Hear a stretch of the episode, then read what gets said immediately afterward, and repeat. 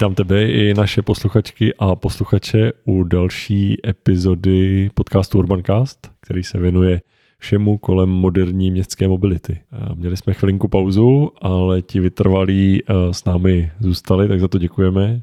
Vidíme to i na číslech, jak se poslouchají předchozí epizody v archivu Urbancastu, který pro připomenutí vždycky na adrese urbancast.cz, potažmo ve vašich oblíbených podcastových aplikacích, tak 24 eh, hodin 7 dní v týdnu a vzhledem k tomu, že každý díl točíme nadčasový, tak má smysl se k ním vracet. Jako například ti, kteří zaregistrovali, že v Ostravě vznikla nová prodejná půjčovna Cargocol, tak možná jim dojde, že slyšeli už v epizodě číslo 13 povídání s Tomem Krajinou, který si tehdy v té době s námi povídal o tom, jaké to je pořídit si do domácnosti místo druhého auta nákladní kolo.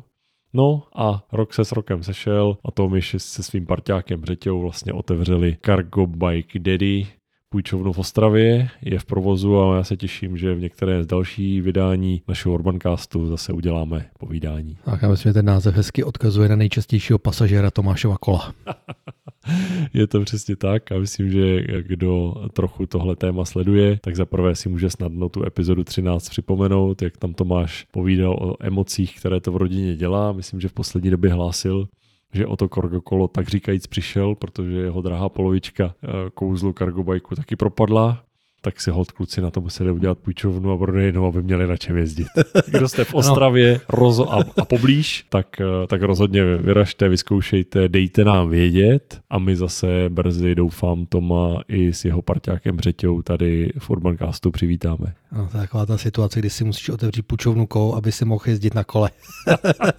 jo, ono v dnešním dílu se k tomu dostaneme, mimo jiné. Samozřejmě projedeme si i prodeje elektrokol v západní a střední Evropě v roce 2021. Ta čísla letí nahoru a vlastně byla bržděna jenom tím, že těch kol celkově byl ještě relativně nedostatek, cargobajky taky nahoru, takže ono možná nás to čeká ještě jako na víc frontách, že bude potřeba si odevřít slušnou, pořádnou, atraktivní prodejnu s elektrokoly, abys měl na čem jezdit.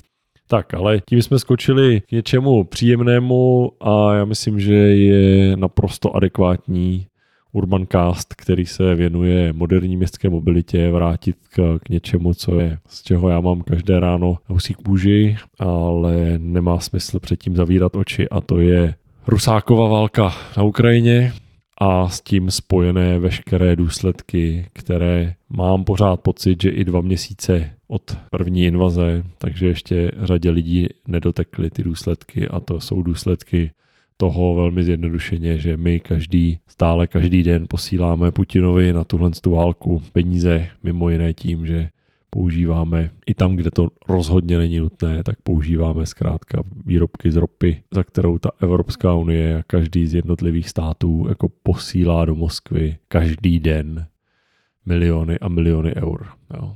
Tak nejhorší na tom je, že ten pachovek tam ještě lítu na moje narozeniny. Jo, že to má jediný pozitivní efekt. Můj otec si skoro těch 40 let, co tady na tom světě jsem, tak furt mě přeje 25. února. To je to má spojený s vítězným únorem, že se to dobře pamatuje, tak to je tak asi jako jediný pozitivní efekt takže třeba příští rok dostanu to přání v ten správný den. No ale to je tak jako, pro zasmání jsem trošku odlehčili. Eh, a teď si možná říkáte, že to téma je jako aktuální, že možná není tak načasové, ale ona s tím souvisí nějaká taková trošku, řekněme, ropná krize, ale to není první a asi to nebude ani poslední, byť s odklonem od té ropné ekonomiky možná třeba i bude, kdo, kdo, kdo víme. Takže toho... Ale těch, těch, to množství těch kilometrů, které napříč Evropou zkrátka probíhají, jsou zbytečné. Auta obsazenost 1,2, převážení vzduchu. No tak na to nemusíš být nějaký jako odborník, na to se stačí dáme stoupnout na průmyslu nebo na magistrálu a spočítat auta versus lidi. A teď jsem teda jenom ti řeknu, zažil takový jako zvláštní asi seskupení. Já jsem teda seděl v autě sám, protože jsem měl přezout. Ale... Jako vždycky to je standard.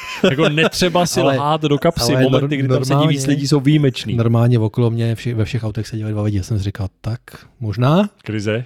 Možná krize opravdu je tady. No, no, tak kež by to tak bylo aspoň, ale jinak reálně zkrátka ta neefektivita používání je, je brutální a v době, kdy, kdy pár set kilometrů od nás na východ jako umírají lidé a my tady tohle celý platíme, a má, hrozně se dojímáme nad tím, jak pomáháme, zaplať pámbu za to, ale na pozadí jako něco, o čem se neustále odmítá vláda, primátoři, starostové, každý z nás vlastně nad tím zavíráme oči, že zkrátka používáme naftu, benzín, i tam, kde nemusíme a tím pádem jako vytváříme tuhle tu poptávku. Dokonce jediný, kdo, kdo jsem zaregistroval tady, potom silněji trošičku volal, byl pan ministr průmyslu Josef Síkela, který někdy kolem poloviny března a bohužel musíme říct ojedinělý hlas, ve kterém ani on příliš nevytrval, když říká připravme se, válka může být dlouhá, je nesmysl dál platit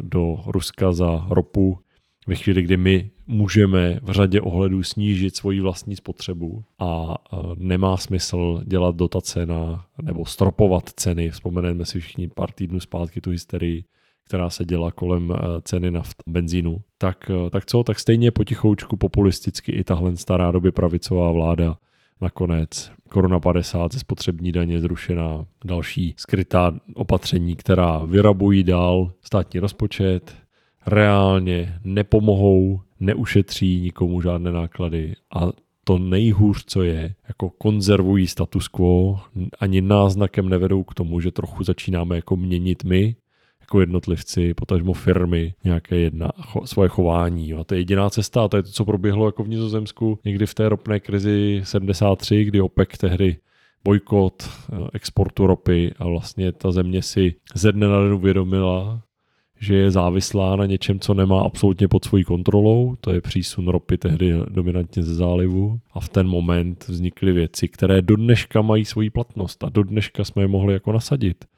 To jsou třeba víkendy, kdy se zkrátka autem nejezdí centrálně. Do dneška jsou z toho nádherné černobílé fotky, nevím, jestli Kubo viděl, doporučuju, dáme odkaz do popisku podcastu, kdy dálnice jsou prázdné a dělali lidé si na nich vyráželi na piknik, jezdilo se tam na kolečkových bruslích anebo rodiny se projížděly na kole, protože ten provod zkrátka se sklednil. A ono to vypadá jako kuriozita, ale i podle studie Evropské agentury pro energii, tak eh, tohle je jedno ze dvou nejúčinnějších opatření, to znamená víkend bez aut, kterým lze skokově ze dne na den, tak říkajíc, snížit spotřebu a tím pádem poptávku po něčem, co musím nakupovat u někoho, kdo mezi tím vraždí uh, lidi pár, pár set kilometrů jako na východ od nás. No, mě k tomu napadá jako hnedka několik věcí. Jo. Já s D1 za barákem skoro, tak bych si tohle asi užil, takže navíc D1 po rekonstrukci hladký asfalt. To by no. šlo krásně, to by, jasně, to by máte jako brusle doma nachystaný. to myslím, že by nebyl takový problém. Druhá věc, co si říkám, jak by to asi vypadalo, kdyby na ministerstvu průmyslu a tom druhém ministerstvu dopravy pořád seděl byl předchozí minister. To si myslím, že bychom měli tady benzín za 30 dost možná. Napadá mě tady hezká paralela s tím teďka mnohokrát používaným zrušením nebo snížením slevy na jízdné které kvůli tomu už nebylo zastrpované, tak vedlo pouze k tomu, že jízdenka, která stála 100, tak stála potom 400, takže pro toho koncáka furt stála 100. Smáli a, se dopravci. Smáli se dopravci. Myslím, že Leo Express, RegioJet a konec konců české dráhy, možná jako provozní zisk, že jako narůstal, takže těch aspektů je tam určitě spousta. Bavili jsme se o tom třeba s Vojtou Benediktem, jak má rád ty ulice bez aut, když se zrovna čistí, tak si myslím, že opravdu ty fotky z té jedničky eh, prázdný, že by, by to mohlo být taky docela eh, do památníčku jako pěkný zápis. Podstata toho je, že, že tahle vláda opět propásla příležitost těch prvních týdnů té, té krize vyvolané Rusákovou válkou na, na Ukrajině k tomu, aby začala pracovat na dlouhodobé změně jako toho chování. Jo. A to heslo nikdy jako dobrý lídr nesmíš propásnout krizi k nějaké změně, tak to tady nastalo, tady se prostě udělalo populistické opatření, které nikomu nepomůže, když si porovnáte ceny, ceny paliv, pohonných hmot dneska na totemech a v těch prvních týdnech, tak se tam úplně suverénně, jako obvykle před letní sezónou, jako šplháme, ale mezi tím zmizela koruna 50 ze spotřební daně. A to, to jsou věci, které zkrátka ukazují buď na populismus, diletantismus a nebo neschopnost jako koukat za zatáčku. No. hlavně otevřeně si řekněme, jako jaká je tohleto krize. Ten benzín pořád není nejdražší v historii, já pořád si pamatuju. A to jsem tenkrát měl ještě Mazdu, svoje první auto, že to je nějaký tři nebo čtyři auta na zpátek a tankoval jsem za 42 korun. Dneska tankuju za 47 a to se bavíme o rozpětí 12, možná Toho. 13 a let. Jo. průměrná mzda, a co průměrná mzda, no, Myslím, že to jako- máš Liso někde v hospodářských novinách, tohle taky někde z kraje z kraje té invaze, takže to propočítal, nemám to číslo teď v hlavě, ale mám pocit, že kdyby se tehdejší rekordní cena Já myslím, že 80 korun by to teďka muselo přepočítávala stát právě na dnešní paritu kupní síly, tak eh, to vycházelo, že by litr nafty a benzínu musel stát někde mezi 80 a 100 korunou. Hmm. Tam nejsme ani náznakem a jenom proto, že eh, tady jaksi schází elementární schopnost argumentovat v ekonomických eh, parametrech, odolávat nějakému populismu a ukazovat cestu dopředu, ne dozadu, tak, eh, tak bohužel prostě eh, tahle krize vypadá jako promarněná, nedočkáme se žádné proměny a dožene nás to, tak jako vždycky, tak nás to dožene ve chvíli, kdy bude ještě, ještě hůř. Jo. A my jsme si jenom prostě zvykli skoro na americké ceny jako paliv na pár let. To je vlastně jediný jako problém. No, dál běží, dál běží uh, veškerý plány na výstavbu dalších a dalších silnic a dálnic, což znamená zase jedno jediné, a to je, že zamykáš lidi do závislosti na autech, zamykáš lidi do zdánlivě komfortního pocitu, že si mohou dovolit pořídit si bydlení 20, 30, 40 kilometrů od svého zdroje třeba obživy a budou toho dojíždět, ale vlastně eh, jako ta neudržitelnost tohle z toho přemýšlení o dopravě dál pokračuje eh, bohužel mílovými kroky. No.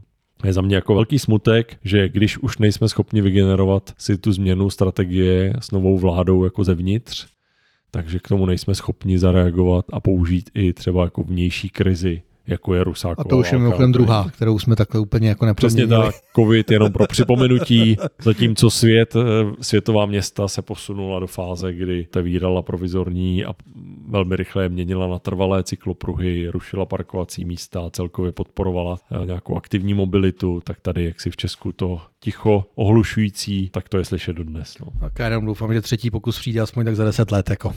Uvidíme, no, tak můžeme si z toho dělat legraci, Kubo, co, tak občas říkáme, že Česká republika 17. spolková země našeho souseda, tak třeba tady hold potřebujeme být skutečně trvale ve vleku a ve chvíli, kdy všech 16 spolkových ministrů a ministryň životního prostředí naposledy minulý týden, to znamená v polovině května, tak se jednoznačně podepsalo pod žádost směrem k federální vládě, ke spolkové vládě německé o zavedení omezení rychlosti na německých dálnicích, potažmo na silnicích a na ulicích, tak eh, možná, že to dojde i tady v té 17. spolkové zemi. Je to zkrátka tlak a to je mimo jiné i to druhé nejúčinnější opatření, jak skokově snížit spotřebu nafty a benzínu, tím pádem potřebu rafinování, tím pádem potřebu platit Putinovi za ropu a tím pádem mimo jiné i skokově začít snižovat emise, které v dopravě vznikají a která to doprava jakožto obor vlastně jediný někdy od roku 91, když se to měří, tak eh, který vykazuje nárůst těch, těch emisí. A všechny ostatní obory snižují, doprava jediná jako jde neustále nahoru, takže proti proudu. Takže když 16 spolkových ministrů a ministry jako žádá zavedení takzvaného tempolimitu, tak možná, že to, tohle to docvakne i tady v té 17. spolkové zemi. No. No, to je určitě ze způsobu, jak tu spotřebu snížit. Druhý způsob je samozřejmě uh, zmenšit ty dopravní prostředky, na kterých se pohybujeme. Ať už se bavíme o tom, jestli je potřeba opravdu to. Já, já mám jako hroznou pivku na GLS, samozřejmě jsem závistivý pitomec, jako uh, klidně, mě to, klidně mě to naperté, ale já když vidím ten počet jako těch X5, X7, byť já musím říct, že X7 je zajímavý auto to je jediný bavorák, který mu fungují blinkry a má slušný řidiče. Já jsem to, to, to jako, nevím, jak se to děje. Autopilotní, není to jako nevím, nevím, ale to prostě jako nějak to vybočuje. Nicméně, když vidím tyhle ty obrovský auta, ve kterých většinou přesně jede jeden člověk, nebo abych tak řekl, když to vemu nějakou jako hmotností na půl člověka, pak tam občas vezou to dítě do té školky, hmm. tohle tou krabicí. Jestli je to potřeba tady tahat ty tři, čtyři tuny plechu tím pětilitrovým motorem. No není, no, to, to víme, na to si můžeme odpovědět snadno, není. Je to cesta do záhuby, ale připomíná mi trochu ty, Titanic prostě, no. Tak na, na horní palubě se ještě tančí, hudba hraje a dole, dole to teče a nikdo nemá ty koule na to, aby, aby do toho začal. Jako. Tak, takže zmenšit auta, nebo přejít na nějaké dvoustopé vozidlo, ať už motorové, elektrické nebo částečně čistá šlapací. Krásná, krásná přihrávka, že jo. Eh, partnerem i dnešní epizody Urbancastu je mimo jiné ten nejrozšířenější bike sharing alias flotila sdílených kol eh, v České republice, společnost Next Bike Czech Republic a tahle společnost má dneska flotilu svých sdílených kol v 25 městech České republiky. Tak, takže nejenom, že nejrozšířenější, ono se neustále rozšiřuje. A jo, jo, jo, nej, ano, neustále Je čím roste. dál tím více rozšířenější. Ano, ano, čím ano. dál tím více nejrozšířenější. A krásná, krásná nová města města přibyla na mapu Nextbikeu v České republice. Já jsem registroval rozhodně Jihlavu, která vím, že má velmi šikovnou uh, paní primátorku, takže mi to úplně do toho krásně zapadalo, že to je město, které chápe, jak má vypadat uh, moderní městská mobilita 21. století. Potom jsem registroval kontroverzím navzdory Dvůr Králové, město s jasným za prvé turistickým ruchem díky zdejší vyhlášené safari, ale zároveň jako s velmi pěkné, příjemné město, takže tam, tam se rozjel bike sharing taky tak. By tam se jezdí na žirafa primárně teda. Mm, nemám ten zážitek, žirafa moje nejoblíbenější zvíře, tak uh, musím vyzkoušet. A potom jsem registroval, že díky podpoře nadačního fondu Škoda Auto proběhlo to, že dneska už všechna tři města, kde má Škoda Auto svoje výrobní závody, tak dneska mají skutečně ve své nabídce bike sharing, takže se přidalo Vrchlabí, stejně jako v minulosti už eh, Kvasiny a přilehlé obce. A úplně Jenom bych rád možná tím rozbil takový ten argument, jak se říká, v Praze se nikdy bude jezdit na kolech, protože je to tady kopcovitý, taky v Krkonoších to jde. Jo, jasně, hele, když se, když se jde. Ale mělo to taky nějakou eh, kontroverzi na začátku. Eh, Honza Sobotka, starosta, vrchlabí, senátor, inventář, tak říkajíc. Tak co jsem sledoval, tak mu trvalo delší dobu, než mu jak si docvaklo, že to má skutečně pro to město svůj přínos, ale vytrvalý tlak jak na nadačního fondu, tak eh, dobrá práce Nextbikeu, tak myslím, že, že pomohli k tomu, že Vrchlabí dneska všem, kteří v tom městě žijí, pracují, tak nabízí sdílená kola a teď už půjde o to zase ta čísla správně jako a včas ukazovat, prezentovat. A neznám město, kde když začne fungovat bike sharing, tak eh, když se dělá poctivě a aktivně, takže by že by neměl přínos. Jinými slovy, to je teď těch 25 měst, eh, kde Nextbike eh, funguje, flotila, je to mix Call, Electrocall, Berounsko, krásný ten elektroprojekt, elektrocyklo projekt, tak eh, se dál rozšiřuje. Zaslechl jsem, že se hlásí zdice, roste počet terminálů dobíjecích, to znamená opravdu tyhle všichni lídři a inovátoři, tak, tak jsou napřed a Nextbike partner Urbancastu taky u toho. Tak to jsme, to jsme moc rádi, že tady pro naše posluchače a posluchačky. A mimo jiné mám pocit, že se chystá nějaká soutěž, ale k ní se možná dostaneme ještě o něco později v průběhu dnešní epizody Urbancastu. Tak, to byla taková uh, reklamní, reklamní vsuvka našeho cenného partnera. Tempolimit děláme si z toho legraci, ale ono skutečně nikoho to nevyřazuje z pohybu, pokud chceme ušetřit skokově jak spotřebu eh, ropy, tak eh, zároveň začít snižovat emise, tak skutečně zavést jako snížení rychlosti jeden z těch nejrychlejších způsobů, jak toho dosáhnout, aniž by někdo musel teda měnit svoje návyky. A jenom jako pro představu, třeba kdyby se v Německu zavedl teď eh, ten všeobecný tempolimit, alias omezení, snížení maximální povolené rychlosti na to, co je běžné v civilizovaném zbytku Evropy, tak lze vlastně ze dne na den skokově o 2 miliony tun snížit emise CO2. Nemusíš udělat vůbec nic, nemusíš po- pověsit nikam jednu jedinou značku, protože řekneš od dne XY je maximální povolená rychlost, řekněme třeba 130, bez jakýchkoliv nákladů, 2 miliony tun CO2. Tohohle stejného efektu mimo jiný by šlo dosáhnout jenom tím, že by se do provozu dostal 1 milion elektroaut, což při stávající dotaci, kterou v Německu stát platí, stát platí 6 tisíc euro každému, kdo si chce pořídit elektroauto. 3 tisíce povinně doplácejí ještě výrobci. A když vezmu jenom ten státní příspěvek, 6 tisíc euro a 1 milion aut, abychom dosáhli stejného efektu na úrovni emisí, tak se bavíme o 6 miliardách peněz z rozpočtu, které by se museli vydat. 150 miliardách korun. No, drobný prostě. Hele, to, teta Schillerová by to tohle jako podepsala.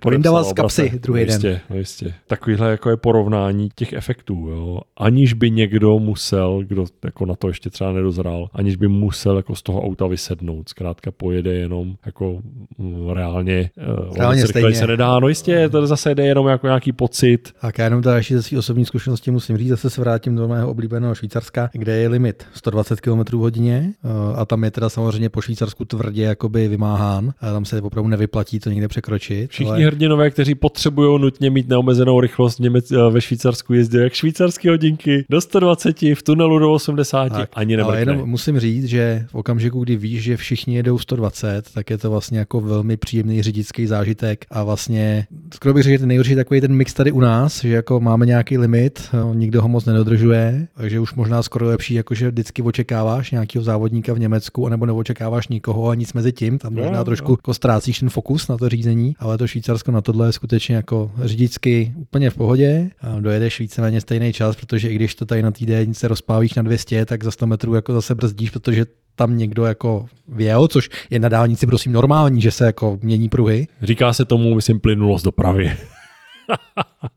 jo, a čím samozřejmě je vyšší rozdíl, to je to, co zmiňuješ, Kubo, čím je větší jako rozdíl mezi rychlostmi těch účastníků provozu, tak vlastně plynulost jako jde do kopru a je stále nižší a tím pádem to nefunguje prostě. No. No, eh, když už jsme byli tady u našich sousedů, tak eh, Rakousko má samozřejmě dlouhodobě svoje nastavené maximální rychlosti na lidské rozměry, ale i tak tahle země představila osobě paní ministrině Gevezl, o které už tady v minulosti byla řeč, že to je jeden z těch tahounů proměn Rakouska v oblasti mobility, tak představila nový návrh eh, silniční vyhlášky. Teď je v nějakém připomínkovém řízení, ale s ohledem na rozložení politických sil, tak, tak vlastně by neměl mít žádný větší potom problém eh, s finálním schvalováním. Ale to, to, co je na tomhle návrhu silniční vyhlášky v Rakousku nejzajímavější, že dává absolutní prioritu lidem jo, kteří se pohybují po svých nebo na kole. Jo. Jsou, to, jsou to věci typu přednosti, kdo má kde uh, definitivně povinnosti uh, jak si objíždět bezpečně. Pamatujeme tady tu hysterii zase možná víc jako na sociálních sítích než v reálu, ale hysterii kolem něčeho, čemu my říkáme jako základních metra půl ohleduplnosti, tak ne, tak v Rakousku ten návrh jde výrazně dál a říká právě v závislosti na na rychlostech, říká, pokud je to v, v nižších rychlostech, tak povinná eh, vzdálenost na objíždění je prostě metra půl. Když je ta rychlost ještě vyšší, to znamená na těch takzvaných českých okreskách, tak to musí být, jestli si dobře pamatuju, musí to být dokonce 2 metry nebo 2 metry 30 prostě, jo. Mimochodem ten 1,5 metr dostal nějakou anticenu, pokud se nepletu, ne? No, to... no tak hospodářské noviny mají velmi, velmi eh, progresivní a moudré a ohleduplné čtenářstvo, tím tě zdravím, Jardo. Moc ti to nezávidím. Nevím, co budeš dělat, až tahle generace jako odejde. Eh, tak eh, si vyhlásila tahle skupina čtenářů, vyhlásila ten zákon, který v České republice konečně zavedl aspoň metra a půl ohledu plnosti, tak ho vyhlásila, myslím, za něco jako absurditu roku. Tak eh, jestli ohledu plnosti je absurdita. Ano, a já se teda pořád jako stojím za tím, že kdo není schopný odhadnout metr a půl, tak nemá co dělat za volantem.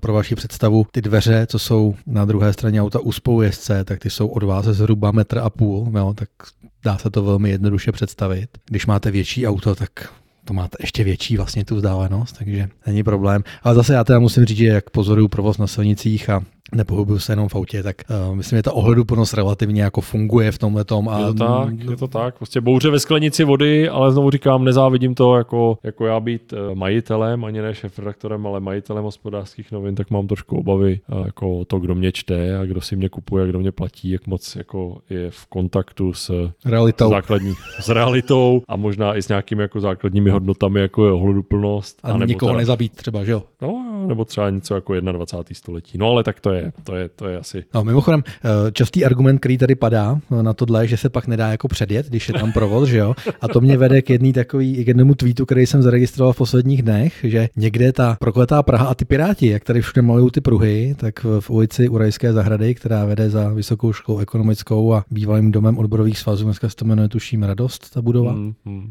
tak tam je jako pěkný stoupák, byť v porovnání s Lucernem, ale tam, tamními kopci, to je jako Rajská zahrada plochodrážní cyklistiky, tak tam, něk, tak tam uh, namalovali ten cyklopruh, aby se právě dalo v pořádku předjet i toho pomalejšího cyklistu do toho kopce. A co tomu čert nechtěl, je tam z toho normálně parkoviště. Já se vždycky vzpomenu na takový video, který natočil velmi známý YouTuber Casey Neistat, který už teďka moc netočí, občas něco vydá, tak jedno z prvních jeho videí se jmenuje Lanes. A Natočil ho na základě toho, že dostal pokutu v New Yorku, že jede na kole mimo ten cyklopruh. Tak natočil video, jak jede tím cyklopruhem. A co to obnáší? Eh, co to obnáší? Eh, asi osmkrát spadnul z kola, narazil do čtyř aut, do dvou kontejnerů eh, a tak dále. Tak něco podobného my si tady sami budujeme po Praze. A to není jako jedno auto na blikačky, to je normálně jako regulární parkoviště, kde těch aut je třeba 15. Jako to je prostě neuvěřitelné. Ale znovu prostě ten projektant, který se pod tyhle věci jako podepisuje, by měl vrátit razítko, vrátit se do školy, respektive možná opustit branži, protože zkrátka jako hloupý design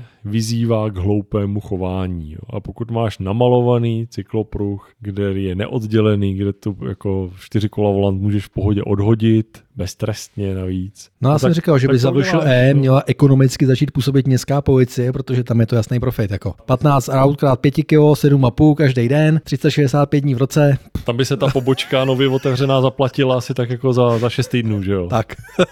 Myslím, že ten jeden policajt, který by tam stihnul oběhnout, tak by vykazoval jako vysokou ziskovost. Jo, a mohl by to být takový jako pop-up, ta uh, pobočka, pop-up uh, služebna pop-up služebna Expozitura. expo, městské policie, tak to opravdu by mohlo krásně jako fungovat jako výdělečný podnik, který je ku prospěchu toho města. Ne těch pár křiklounů, kteří by potom někomu jako nadávali. A v pohodě, až na trojici vyhraje ODS, tak tam namalují, namalují kruháč a... Myslíš po vzoru, po vzoru Prašná brána? Přesně tak. Tam je u té Prašní brány je dobrý, že u stavitel Prašné brány a architekt obecního domu počítali s tím, že to tam jako jednou bude a přizpůsobili design těch budov eh, té moderní jako město. No, teď je to jenom střed, eh, střed Přesně tak. památkový ano, jako zóny, ano, že ano, tam mě jako baví, tam totiž není střed, jestli tam má být kruháš nebo nemá být kruháš, tam ty auta vlastně jako vůbec nemají jezdit. Jo.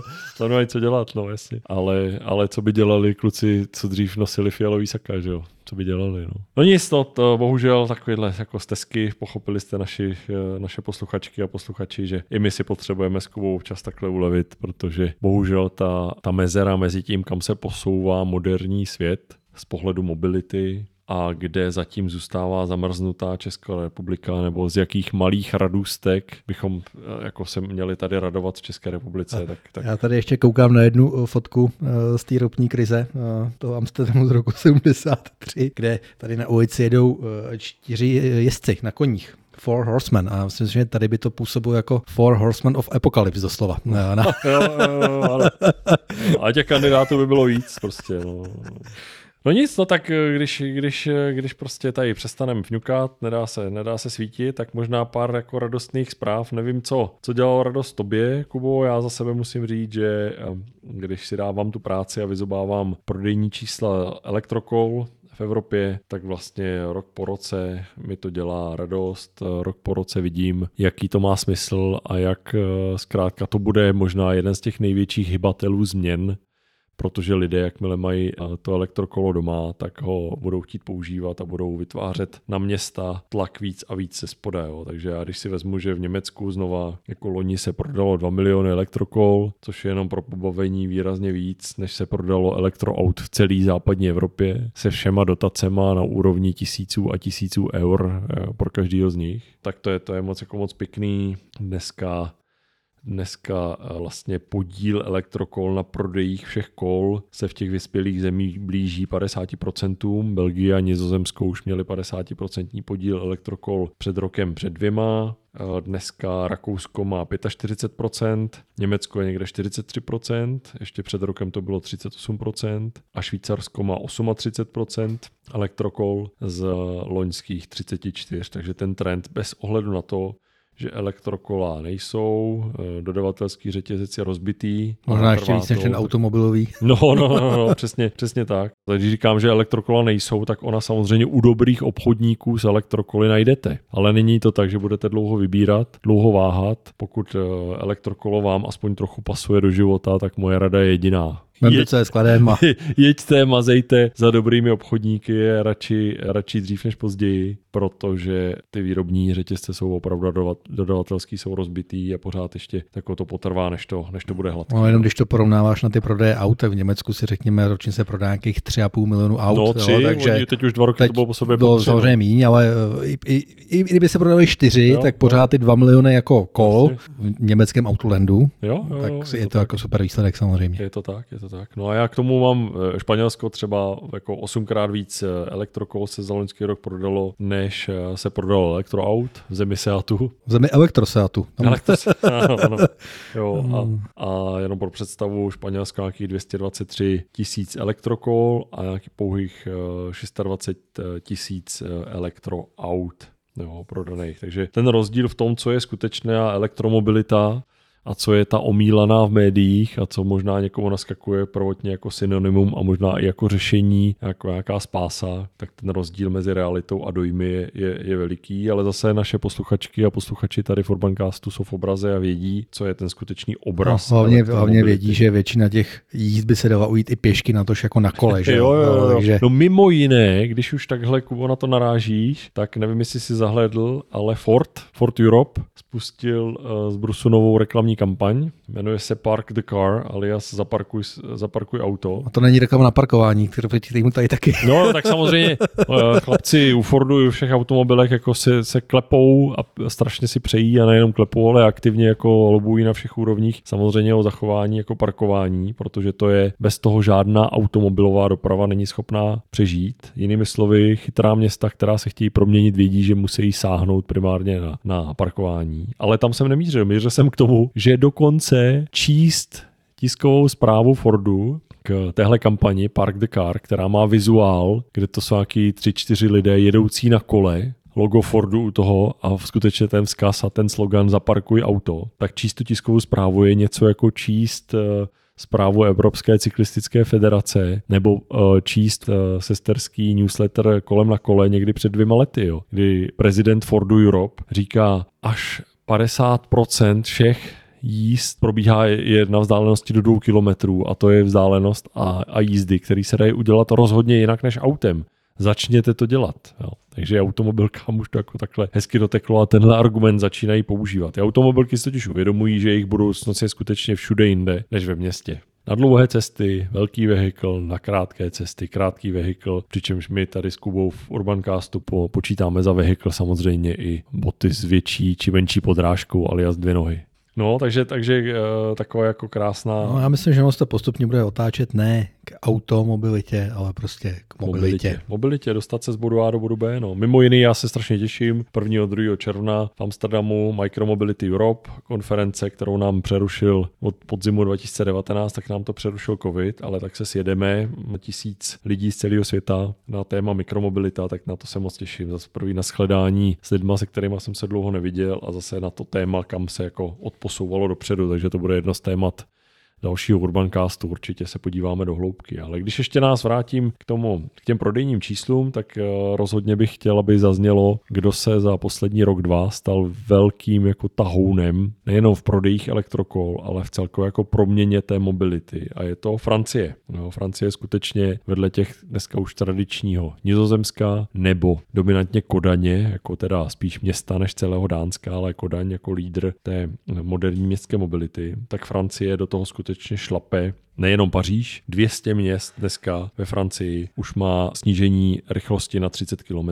Zároveň to byl v loňském roce nejrychleji rostoucí trh s elektrokoly. 659 tisíc kol elektrokol, Eh, nárůst meziroční bezmála 30%. A co je jako důkaz, že to tak bude pokračovat dál, je pro mě výsledek z jednoho z posledních průzkumů veřejného mínění, kdy 65% dotazovaných jako potvrdilo, že vnímají cyklodopravu jako svojí vlastní budoucnost každodenního cestování. To znamená, že lidé, jako ten covid to jenom, jenom akceleroval, lidé vnímají ve Francii, že to je řešení, nikoli v nějaké omezování, ale že to je cesta, cesta do budoucnosti. Takže Francie je v tomhle tom jako velký pozorování, sledování, tam se odehrává spousta věcí, kterých můžeme čerpat. Vracíme se neustále k tomu, že je to všechno výsledku jenom o prostoru. To vlastně není nic jako proti autům a emisím. A to je, i kdybychom se od toho šodle oprostili, je to pořád jenom o prostoru. Čím dál tím víc lidí, na čím dál tím stejným,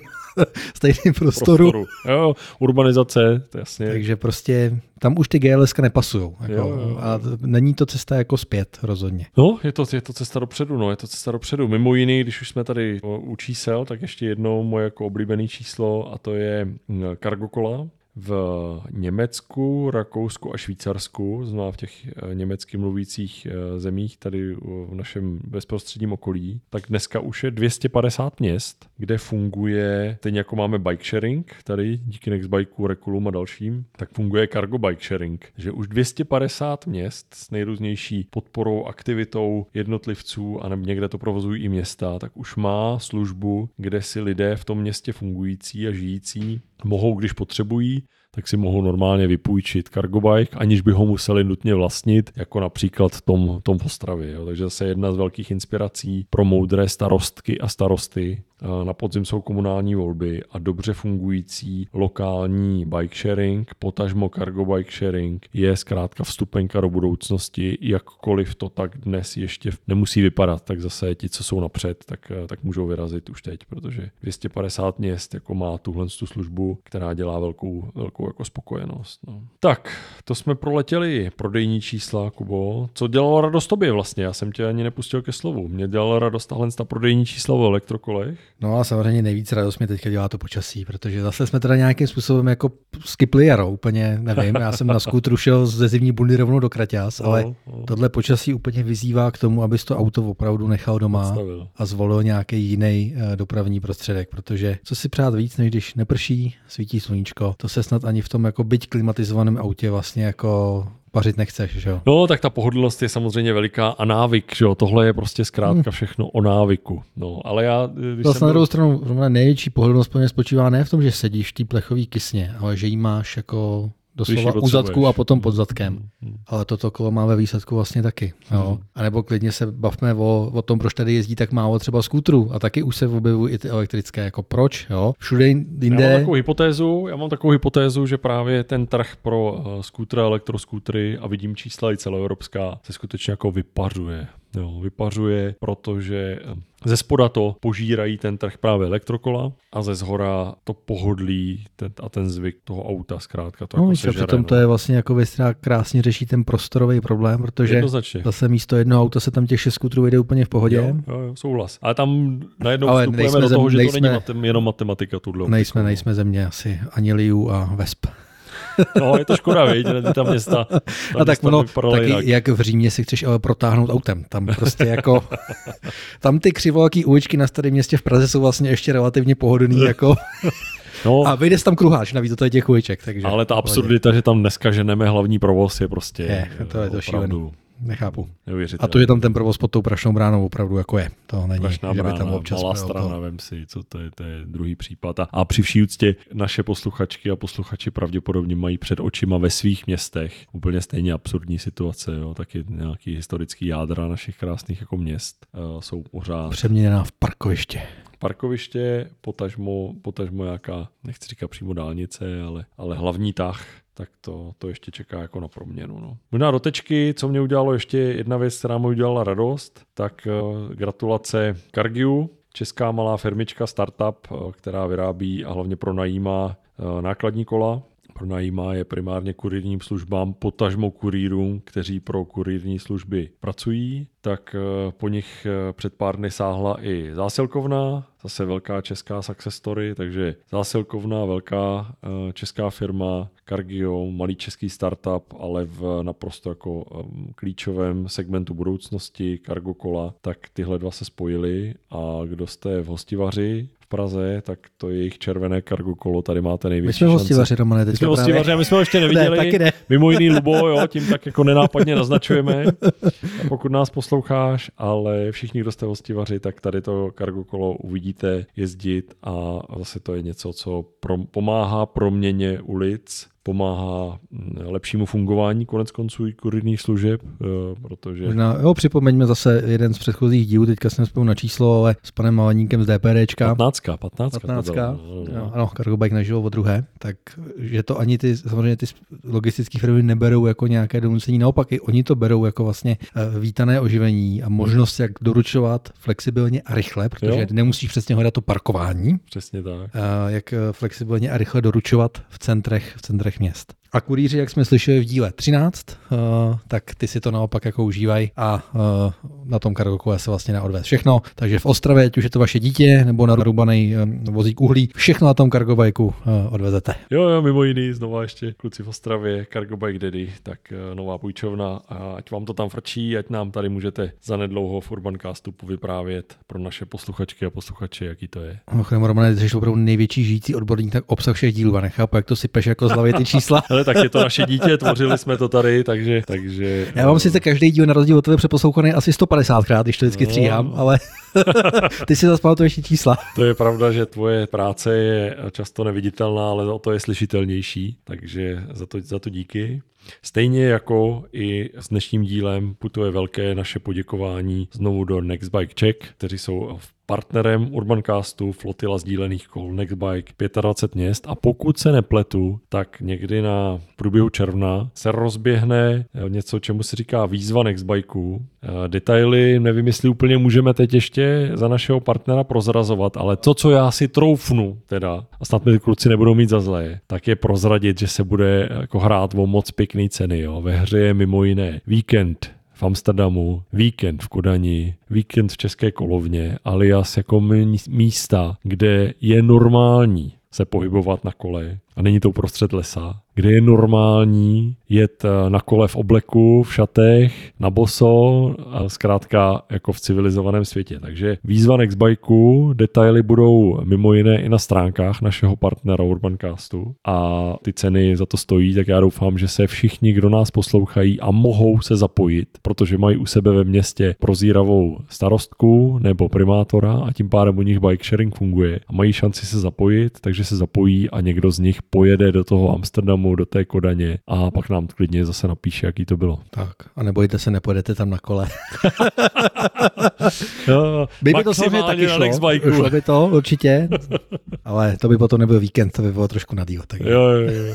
No možná bude další, další výzva, nějaká podzimní potom. Každopádně naše poděkování míří nejenom posluchačkám a posluchačům Urbancastu, ale i partnerovi Urbancastu, což je flotila sdílených kol Nextbike. Tak zapomněli jsme na něco ještě dneska, Kubo? Já myslím, že z toho, co jsme si tady poznamenali, že chceme dneska probrat. Já se těším, že naběhneme zpátky na nějaký pravidelnější rytmus, tak eh, doufám, že pauza... My si nedáme tempo limit? my, si, my, si, my si dáme tempo limit, který bude pozitivní a věřím, že naše posluchačky, naši posluchači i naši partneři, že tohle z toho ocení. Takže pěkný poslech, ať vám to jezdí a zase někdy naslyšenou. Naslyšenou, mějte se.